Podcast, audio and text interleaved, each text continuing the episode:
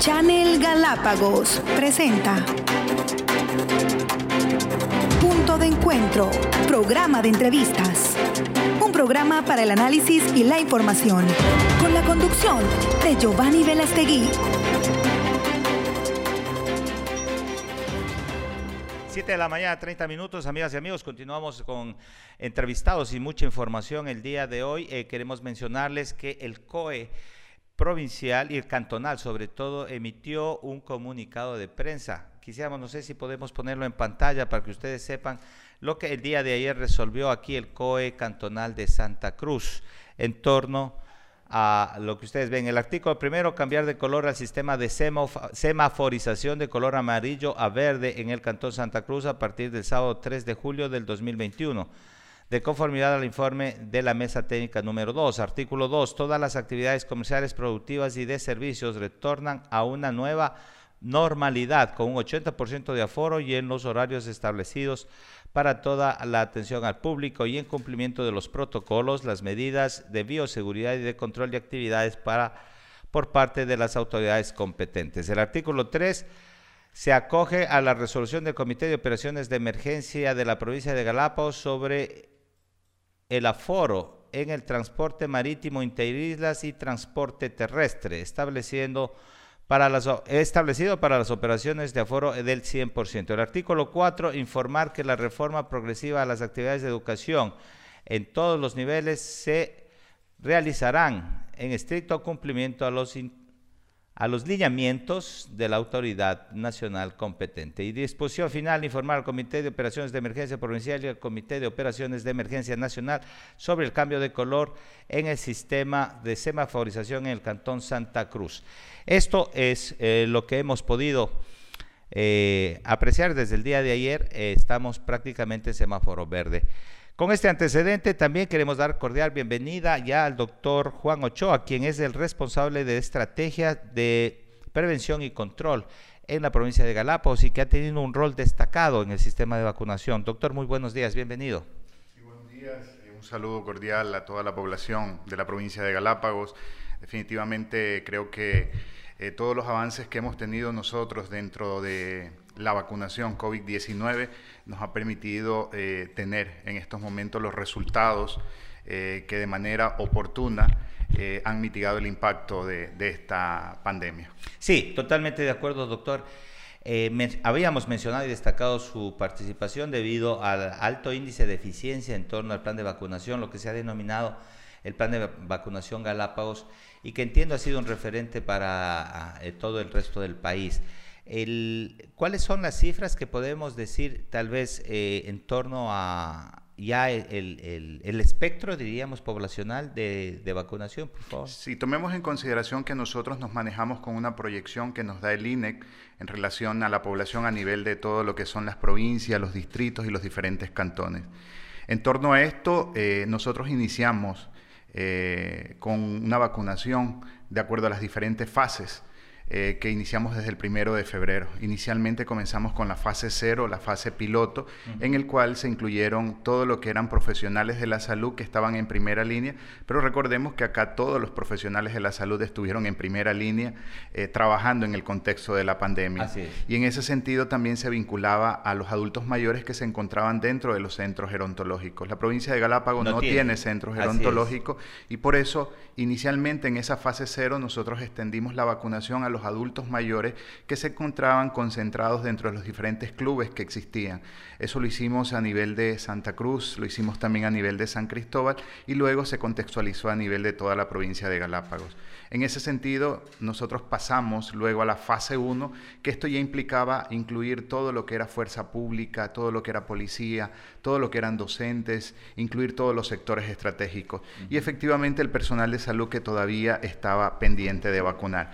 Pero avanzamos en el proceso de forma ágil y esto ya nos permitió a nosotros ya adentrarnos a la fase 2 que ya extendía la vacunación al contexto de toda la población, por decirlo y ahí, Y ahí había un problema al inicio, porque se pretendía primero eh, vacunar en los centros de salud que estaban dispuestos, pero realmente la cantidad, la masa poblacional, digamos, y, y en Galápagos, que no es tanta, pero sin embargo ya ha presentado esos problemas de, de concentración de gente en donde las normas mismo pedían... Ah, distanciamiento. Ahí se, ¿A quién se le ocurrió hacerlo en el Coliseo? bueno, en ese sentido creo que todo el trabajo interinstitucional nos permitió poder eh, establecer ideas que nos permitan a nosotros sacar los puntos de vacunación de los diferentes hospitales. En ese sentido, nosotros la fase cero la comenzamos a trabajar dentro de los hospitales porque existían flujos que tenemos que nosotros eh, generar para eh, determinar durante todo el proceso de vacunación el seguimiento de las personas que se vacunaban. En ese sentido, el área de reconstitución, que es fundamental porque recordemos que a nivel de la provincia nosotros hemos estado trabajando con la vacuna Pfizer. Esto es una vacuna que eh, debe someterse a un proceso de reconstitución que implica tener un espacio para que este proceso sea efectivo. Luego, todo lo que tiene que ver con los puntos de vacunación y la posvacunación, que es fundamental. Para decir en, digamos, eh, en idioma común, eh, lo que se necesita es descongelar un poco las vacunas. Eh, la vacuna a nosotros eh, nos llega ya descongelada, nos llega ya en temperatura de más 2 a más 8, pero luego de eso hay que hacer un proceso de reconstitución, es decir, agregar solución fisiológica ah, para, que, se reconstituya la vacuna. Una vez que se reconstituye ya está lista para poder ser aplicada a la población. A propósito, ya que nos metemos en este tipo de detalles, me, quiero que la, la, comunidad comprenda también lo complejo que es el sistema de, de, vacunación, porque viene creo que un CISPAC, ¿no? Para decirlo de algún modo, no sé cómo lo dicen técnicamente ustedes, pero viene, eh, entiendo, de a seis las unidades y, y, no se puede desperdiciar ninguna, ¿no? Sí, bueno, eh, los biológicos pueden ser unidosis o pueden ser multidosis. Okay. En el caso eh, de la vacuna Pfizer, es una vacuna que es multidosis y viene por cada vial seis dosis que pueden aplicarse. Eh, la cantidad o el componente que tenemos nosotros de la, de la ARN, de la proteína, es 0,45 y la reconstituimos con 1,8 de suelo fisiológico y esto hace una dilución de 2,25.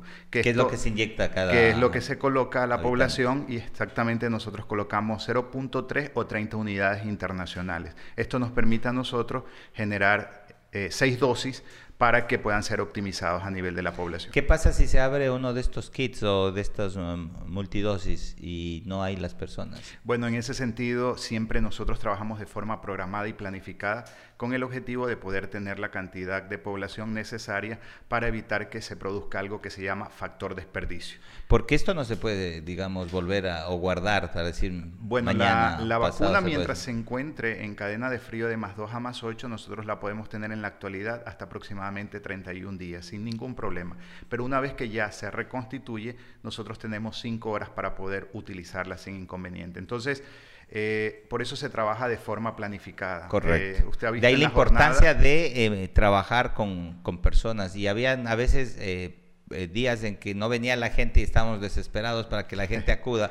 Y mientras que otros también, todo el mundo se volcaba. Sí, bueno, son, son sistematizaciones de, de lecciones aprendidas que definitivamente a nivel de la provincia de Galápagos, con todas las jornadas que hemos generado, casi 85, eh, hoy día que tenemos... ¿Cuántas jornadas usted se ha pasado? ¿Usted ha pasado viajando toda la provincia de noche? Sí, hemos estado en todos los procesos de vacunación y a nivel de Santa Cruz, hoy día, que seguimos con el proceso de vacunación, es la jornada número 34, pero a nivel de la provincia ya hemos establecido aproximadamente 86 a 87 jornadas de vacunación a nivel de las diferentes cantones. ¿sí? Eh, esto nos ha permitido... Eh, llegar no solamente con el proceso de vacunación, sino también la sensibilización a la población de la importancia de no eh, declinar las medidas de bioseguridad, porque definitivamente eh, la vacunación es un contexto de prevención, pero debemos nosotros seguir fortaleciendo esa prevención de forma eh, corresponsable. Eh, por parte de, nosotros como ciudadanos. Nosotros somos corresponsables también y el hecho de que nos vacunemos, que es un contexto individual, también implica que colectivamente nosotros sigamos cuidándonos para cuidar de los nuestros y cuidar de los demás. Definitivamente estábamos hablando en días pasados también con el director provincial de salud, el doctor Echeverría, que entiendo eh, está al frente de, inclusive del programa, ¿no? Es, su jefe, nos decía justamente el tema fundamental es la prevención, el seguir manteniendo, bajar la guardia, el seguir manteniendo medidas de, bioseguridad, porque eh, estamos todavía en un contexto donde digamos que las cepas, las mutaciones, entiendo, van brotando de diferente forma y todavía no es que uno puede decir ya estoy. Inclusive países desarrollados como Israel, eh, Australia, Chile, han tenido que rebrotes increíbles. ¿Cómo se, ¿Cómo se visualiza acá Galápagos el tema? Porque entiendo, Pfizer ha, sido, eh, entiendo, ha sido, creo que el doctor Echeverría mismo dijo que ha sido competente, digamos, para estas cepas. Sí, eh, y es importante ahí, con lo que mencionas, Giovanni, que el afán de nosotros como Ministerio de Salud Pública es lograr el asegurar esa segunda dosis. A veces de pronto no se entiende por qué segundas dosis, pero el poder tener una población que haya recibido su primera dosis, eso nos permite alcanzar un, umbral de inmunidad que nosotros lo completamos con la segunda dosis. He ahí la importancia de nosotros asegurar que la población reciba su segunda dosis. Yo lo denomino con la primera dosis estar vacunado pero con la segunda dosis estar inmunizado. Ya eso nos garantiza el 95% de eficacia que establece la vacuna y nos genera una inmunidad activa artificial. Cuando yo hablo de una inmunidad activa artificial es esa que nos da las vacunas, sean a través de virus inactivos o atenuados o a través de ARN, de proteínas o bacterias atenuadas o inactivas. Y esa inmunidad activa natural nosotros la establecemos cuando nos exponemos al virus y desarrollamos la enfermedad. Así es. Entonces, el tener una inmunidad activa artificial nosotros la logramos aplicando las dos dosis. Y vamos a encontrar todavía población que está pendiente de vacunar y eso lo tenemos claro, pero tenemos que establecer las programaciones respectivas para que la intervención de bloqueo que buscamos sea la más efectiva. En estos momentos estamos con el levantamiento de la población a nivel de los diferentes cantones que todavía está pendiente de vacunar su primera dosis. Pero lo importante aquí es que todos los que nos hemos vacunado generamos una barrera para que esta población que todavía no se vacune protejamos a, estos, a, estos ciudadanos que todavía no han recibido por cualquier motivo eh, su primera dosis. O argumento. Doctor, aquí es importantísimo. Ya en datos, usted tiene, nos podría facilitar datos estadísticos, cuánta población tenemos ya vacunada con las dos dosis eh, ¿En qué edades, qué rangos? Sí, eh, nosotros a nivel de la, del Cantón Santa Cruz, para ser específico, tenemos exactamente con la intervención del día de ayer, que fueron 354 segundas dosis que se aplicaron. Y cabe indicar, Giovanni, que eh, nosotros nos hemos encontrado con diferentes escenarios. Cuando menciono escenarios que nos hemos encontrado es población que se ha vacunado en el Ecuador continental con otro biológico. Ah, quiero decir AstraZeneca, quiero decir Sinovac, e inclusive adultos mayores. Entonces, ¿qué nos ha tocado? Establecer las gestiones respectivas para que esa población reciba su segunda dosis aquí en la provincia de Galápagos. Y es lo que hemos estado haciendo esta semana. Hemos estado colocando las segundas dosis de AstraZeneca a la población que se vacunó con su primera dosis de AstraZeneca. quiero decir personal eh, militar, policía ayer... Claro, que por la disposición geográfica que les tocaba cumplir...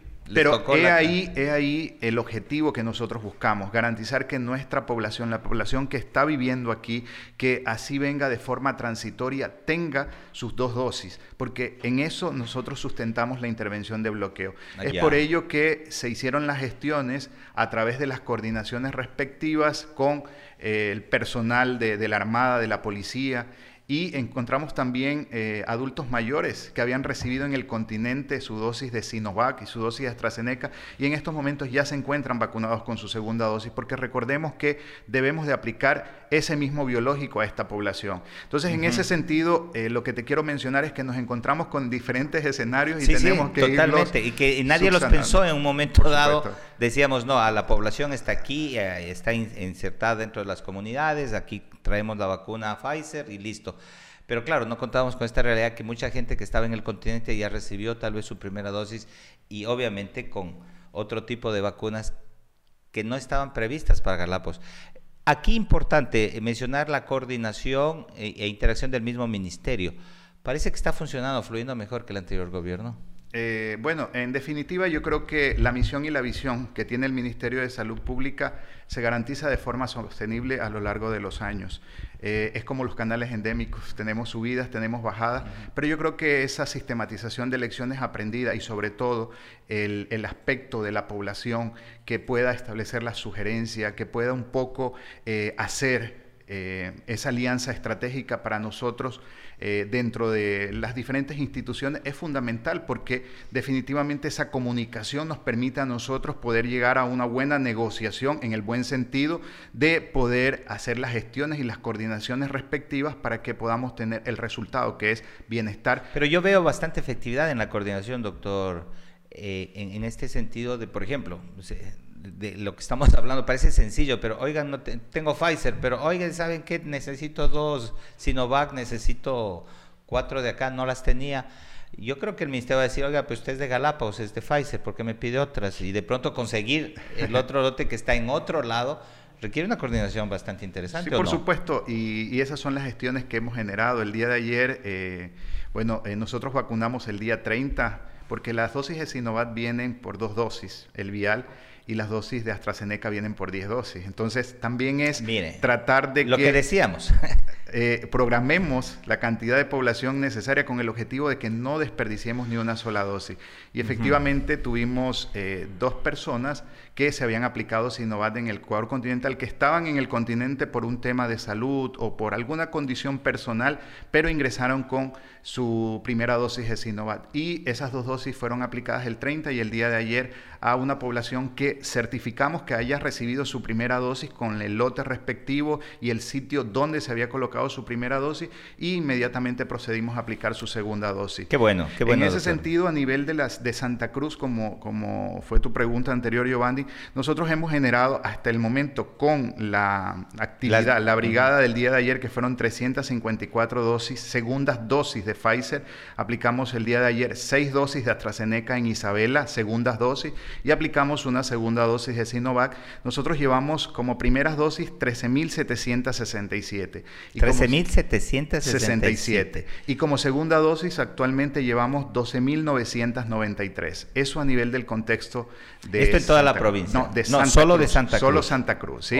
Si queremos nosotros establecer el hecho de ya hablar en un contexto de provincia, tenemos en la actualidad como primera dosis 23.054 primeras dosis y 21.796 segundas dosis. ¿21.000, perdón? 21.796 dosis. Esto nos da a nosotros, dentro de todo el contexto de vacunación, lo que se denomina las tasas de simultaneidad, es decir, con biológicos que los aplicamos eh, de acuerdo al número de dosis por tres ocasiones, por dos ocasiones, siempre verificar que no existe esa tasa de abandono y que existe esa tasa de simultaneidad. Lo que quiere decir de que si yo aplico 15 primeras dosis, debo de aplicar 15 segundas dosis o 15 terceras dosis, de ser el caso. Entonces, estamos justamente proyectados a buscar esa tasa de simultaneidad.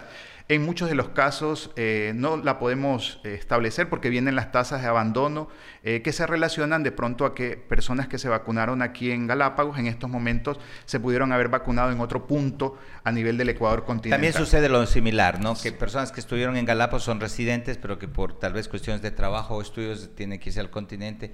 Lo interesante es que ya eh, los que estuvieron vacunados con una, así sea en otro lado del país, van a poder hacerlo con la misma vacuna también. Exactamente, ya una vez que nosotros eh, inmunizamos con la vacuna Pfizer, automáticamente en el Ecuador continental van a recibir su segunda dosis, porque recordemos que eh, no podemos nosotros hacer esa mezcla de vacunas. mezclar las vacunas. Doctor, y dentro del contexto, inclusive tengo que decirlo, ya estamos hablando de menores de 18 años, ya cubrimos también los de 16 o este número que me acaba de dar no incluye este otro rango de 16 bueno, ese, ese indicador que te acabé de dar incluye ya la población de 16 de 17 a la cual nosotros nos hemos extendido. ¿sí? Y también te incluye madres lactantes y te incluye embarazadas que, ya se han vacunado. estuvieron que ya se han vacunado.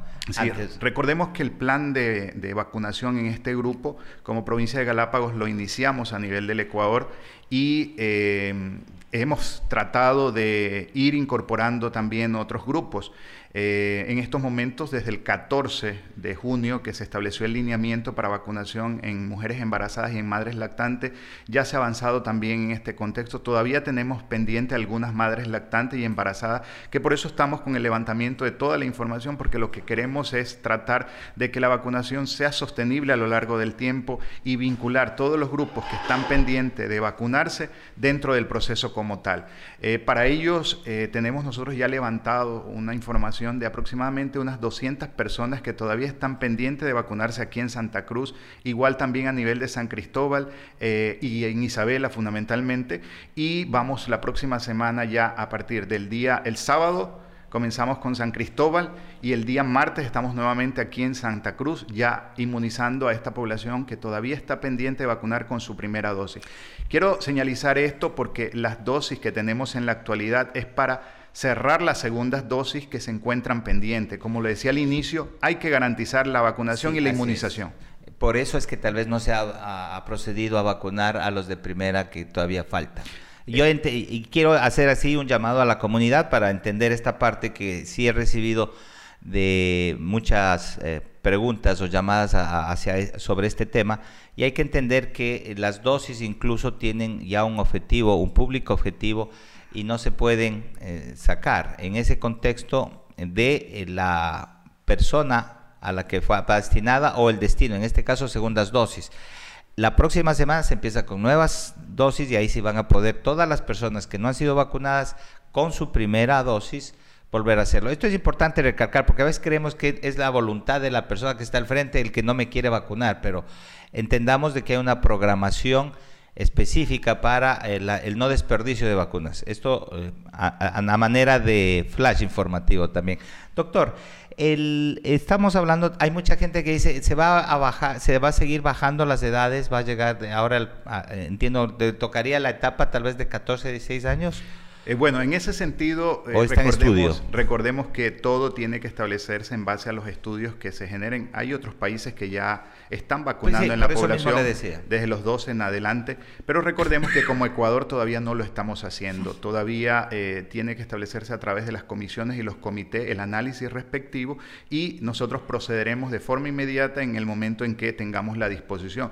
Recordemos que cuando se generó la vacunación en mayores de 18 años, ya establecíamos el vacunar de 16 y de 17, pero esto fue un tema que inmediatamente se generó y como provincia de Galápagos iniciamos con el proceso de vacunación. Entonces, en ese sentido, eh, lógico, tendrán que eh, establecerse todos los análisis para el contexto de Ecuador y en su momento generaremos la vacunación para este grupo de edad.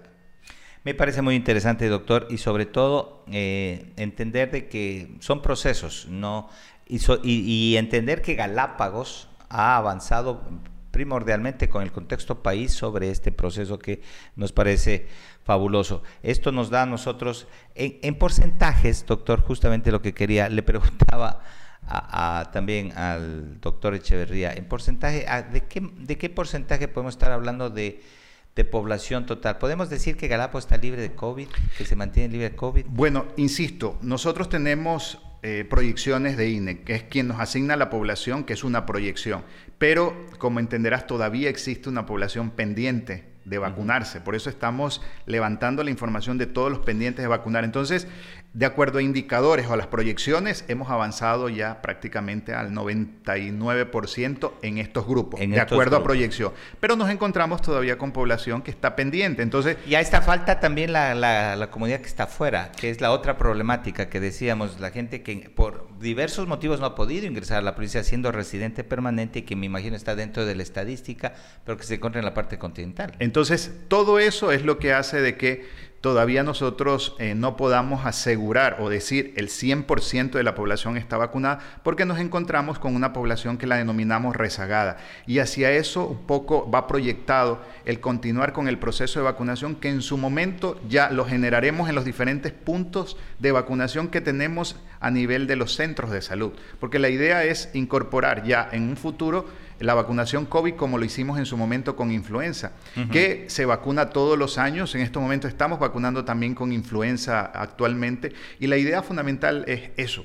Pero eh, el tema de la vacunación tiene que ir seguido de seguir cuidándonos, seguir cumpliendo con la bioseguridad, porque... Y, seguir monitoreando el tema del proceso. La vigilancia epidemiológica tiene que ser muy sensible. Y la vigilancia epidemiológica, al ser sensible, implica de que el hecho de que tengamos cero casos no indica que no tengamos que seguir haciendo vigilancia epidemiológica. Recordemos que el, el, poder vigilar, el poder mantener ese monitoreo constante, esa vigilancia exhaustiva nos va a permitir a nosotros encontrar. Quien no vigila no encuentra. Entonces, en ese sentido se está haciendo la vigilancia y el poder tener en estos momentos una cifra en cero nos da tranquilidad, pero no permite el poder estar relajados, que es el término que se utiliza, o ser flexible en el tema de las medidas de bioseguridad.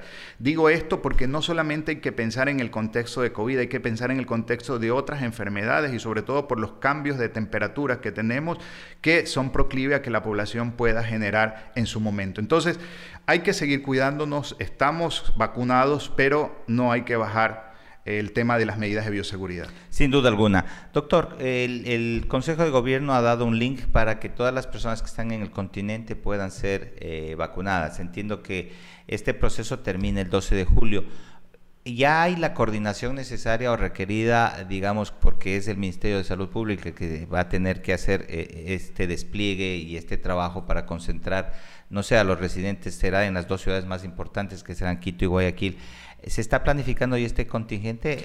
Bueno, eh, esas coordinaciones se las está manejando desde la coordinación zonal y desde el nivel nacional en vista de eh, todas las gestiones que se han hecho por parte del Consejo de Gobierno para poder vacunar a la población residente permanente que se encuentra en el Ecuador continental. Le decía esto porque hablé con el ingeniero Aguas que está encargado al frente de ECU 911 Galápagos nos decía que estaban coordinando ya para ver si en las dependencias de ECU 911, tanto en Quito, Guayaquil, es que eh, iban a concentrar eh, al equipo, digamos, y a la gente de Galápagos, que no es mucha tampoco, no estamos hablando de una masa tan grande, pero eh, con el fin de facilitar el servicio. Por eso la, la inquietud y la duda. Sí, o sea, recordemos que todo esto es de forma programada. Y e interinstitucional también, que es muy importante eso.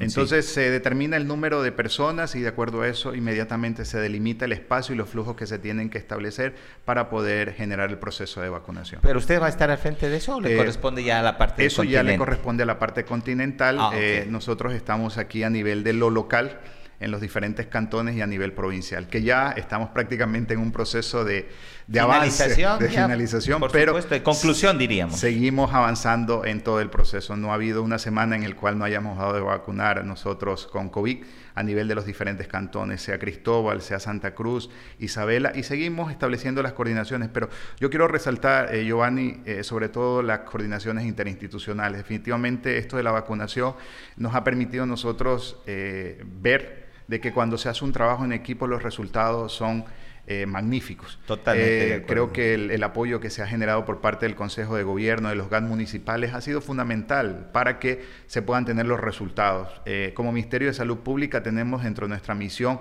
el buscar aliados estratégicos y siempre estos pueden ser tanto públicos como privados y ahí mencionar también el apoyo que se ha tenido por parte del sector turístico, de los operadores. La empresa privada, que nos han ayudado para que el resultado que tenemos en la actualidad sea el mejor.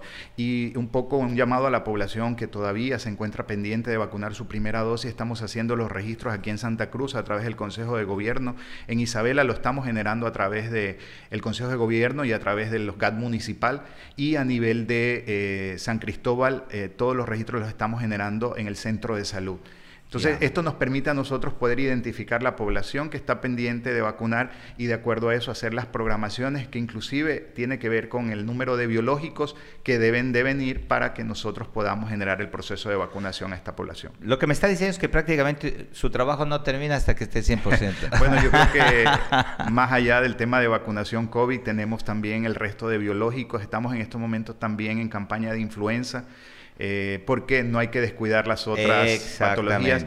Y seguimos con nuestro esquema regular. Eh, las vacunas son seguras, las vacunas son efectivas y tenemos biológicos que tenemos que aplicar en todos los niños menores de 5 años. Estamos vacunando también con sarampión y rubiola. No hay que descuidar sí, sí, Por supuesto, todo el mundo está preocupado solamente del COVID, pero eh, todas estas eh, vacunas que sobre todo cuando están los recién nacidos y, en diferentes edades hay que cumplirlas, sin duda alguna. Y estamos igual con hepatitis B, estamos aplicando DT, que es difteria y tétano, o sea, estamos nosotros igual con todo nuestro esquema regular y estamos también con la campaña de vacunación COVID y de influenza. Entonces, en ese sentido, la vacunación tiene un contexto integral y el inmunizar a la población es lo que nos permite a nosotros estar más tranquilo, no relajado y seguir igual haciendo la vigilancia epidemiológica. Para finalizar, doctor, y aprovechando su presencia, porque usted es muy cotizado y también muy, muy ocupado, eh, vamos a, a, ver esto. Personalmente, ¿qué le ha significado todo este proceso de vacunación, toda esta pandemia que le ha tocado vivir y qué conclusiones saca? Bueno, yo creo que eh, cuando nosotros tenemos un problema de salud, tenemos que eh, buscar las medidas para mitigar esto de aquí. Todos creo que en algún momento nos ha tocado eh, sentir la pérdida de, un ser querido. un ser querido o cualquier situación Por que, supuesto que nos haya llegado desde el punto de vista emocional. Eh, en ese sentido, yo creo que el poner un grano de arena y sobre todo asegurar en esa población que día a día convives, con el cual te entrevista, con el cual conversas, eh, generar la situación de felicidad y también a veces de desavenencias a uno le enseña porque uno aprende cada día. Yo aprendo mucho de mis compañeros médicos, enfermeros. Sí, a veces de pronto eh, pueden existir situaciones que con el objetivo de sacar adelante este proceso pueda generar inconvenientes, pero definitivamente creo que armados y sobre todo trabajando en equipo los resultados pueden obtenerse. Eh, creo que las pandemias solamente las podemos contrarrestar estando unidos. Eh, tomando todas las medidas y sobre todo, ¿sí? tratando de, impulsar eh, el contexto que tenemos nosotros, sea desde el punto de vista individual, para que esto tenga su impacto a nivel colectivo. Las cosas no las podemos obtener solo y creo que la participación de la población, de la sociedad, también es fundamental para que nosotros podamos salir adelante. Cumplir con la meta. Y eso ha sido a nivel de la provincia de Galápagos lo fundamental, el tratar de que eh, la población venga a vacunarse, pero también encontrar una respuesta positiva por parte de la población es lo que hace que en estos momentos ¿sí? ya nosotros podamos asegurar y tener una población en la provincia de Galápagos vacunada e inmunizada. Entonces, eh, las pandemias que hemos tenido y que nos ha tocado pasar a lo largo del tiempo, en el 2008, 2009, cuando fue el contexto de la influenza, ahora el tema de COVID, eh, a nosotros nos deja lecciones aprendidas. Y esas lecciones aprendidas tienen que significar el poder aplicarlas en un futuro en cualquier otra situación que pueda presentarse.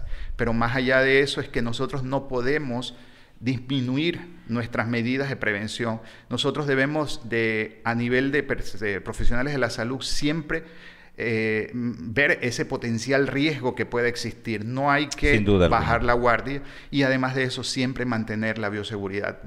Así ya en su momento ya no exista COVID, siempre utilizar nuestro alcohol gel, siempre estar Hagamos de esto una construcción de nuevas buenas costumbres. Sí, por supuesto. Lavarse más, mientras más nos lavemos las manos, usemos biogel, usemos mascarilla, pues estaremos mucho más protegidos de cualquier virus o cualquier gel. Entonces, eso definitivamente creo que es lo fundamental. Es lo fundamental y con eso nosotros vamos a poder paliar y mitigar el impacto de este o cualquier otro tipo de enfermedad que pueda generarse en un futuro, que esperemos que nunca suceda, pero siempre hay que estar prevenidos.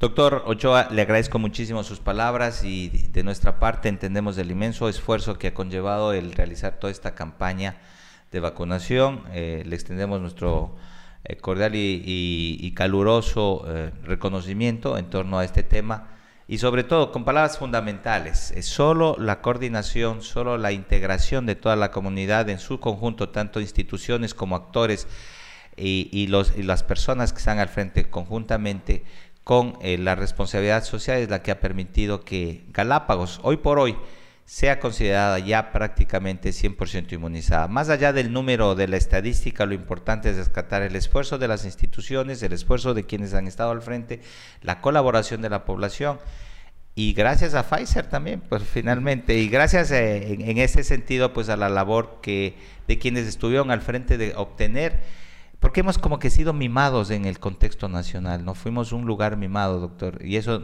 no me quiero olvidar de reconocer también la gestión que hizo el exministro Norman Wright, pero eh, ¿cómo se pudo conseguir que la gente pesó el nombre Galápagos? Yo creo que fuimos un referente a nivel nacional desde el momento en que ya sacamos los puntos de vacunación hacia el Coliseo y eso eh, cuando eh, vino eh, el presidente y la vicepresidenta y las autoridades pudieron ver todo el trabajo que se estaba haciendo a nivel de Galápagos y esto sirvió, y eso les impactó, digamos, un poco, de referente a nivel de esto. ¿sí? Y creo que eso también motivó para poder generar el hecho de que se pueda asignar el número de dosis necesarias para que Galápagos vacune con Pfizer y como es una población cautiva, en su momento poder a posterior hacer los estudios respectivos para temas de inmunidad y sobre todo también de esto verlo como una vacunación segura y sobre todo que es un destino turístico en el cual teníamos que generar la efectividad de, la vacunación, que eso es lo que se buscaba. Muchísimas gracias, han sido las expresiones del doctor eh, Juan Ochoa, quien es el responsable de la estrategia de prevención y control a nivel provincial eh, lo que se denomina vacunación, también entiendo si no, si no estoy mal. Gracias al doctor. Eh, con esto, amigas y amigos, nos queremos despedir el día de hoy. Gracias por su amable sintonía, por acceder, dejarnos acceder a sus hogares desde nuestra señal. Usted puede vernos a través de Facebook y YouTube Live y también está en nuestra página web www.channelgalapagos.com. Están todas las entrevistas que realizamos diariamente. Por cierto, la ministra de Educación cumplió la entrevista número 100. Imagínense ustedes, doctor, usted es del 101. Estamos, y a propósito del nuevo mes, estamos el 2 de julio, 101 entrevistas. Gracias por permitirnos realizar este ejercicio periodístico y democrático y que llegue a toda la comunidad. Muchísimas gracias, amigas y amigos. Nos vemos eh, la próxima semana. Un excelente fin de semana para todos ustedes.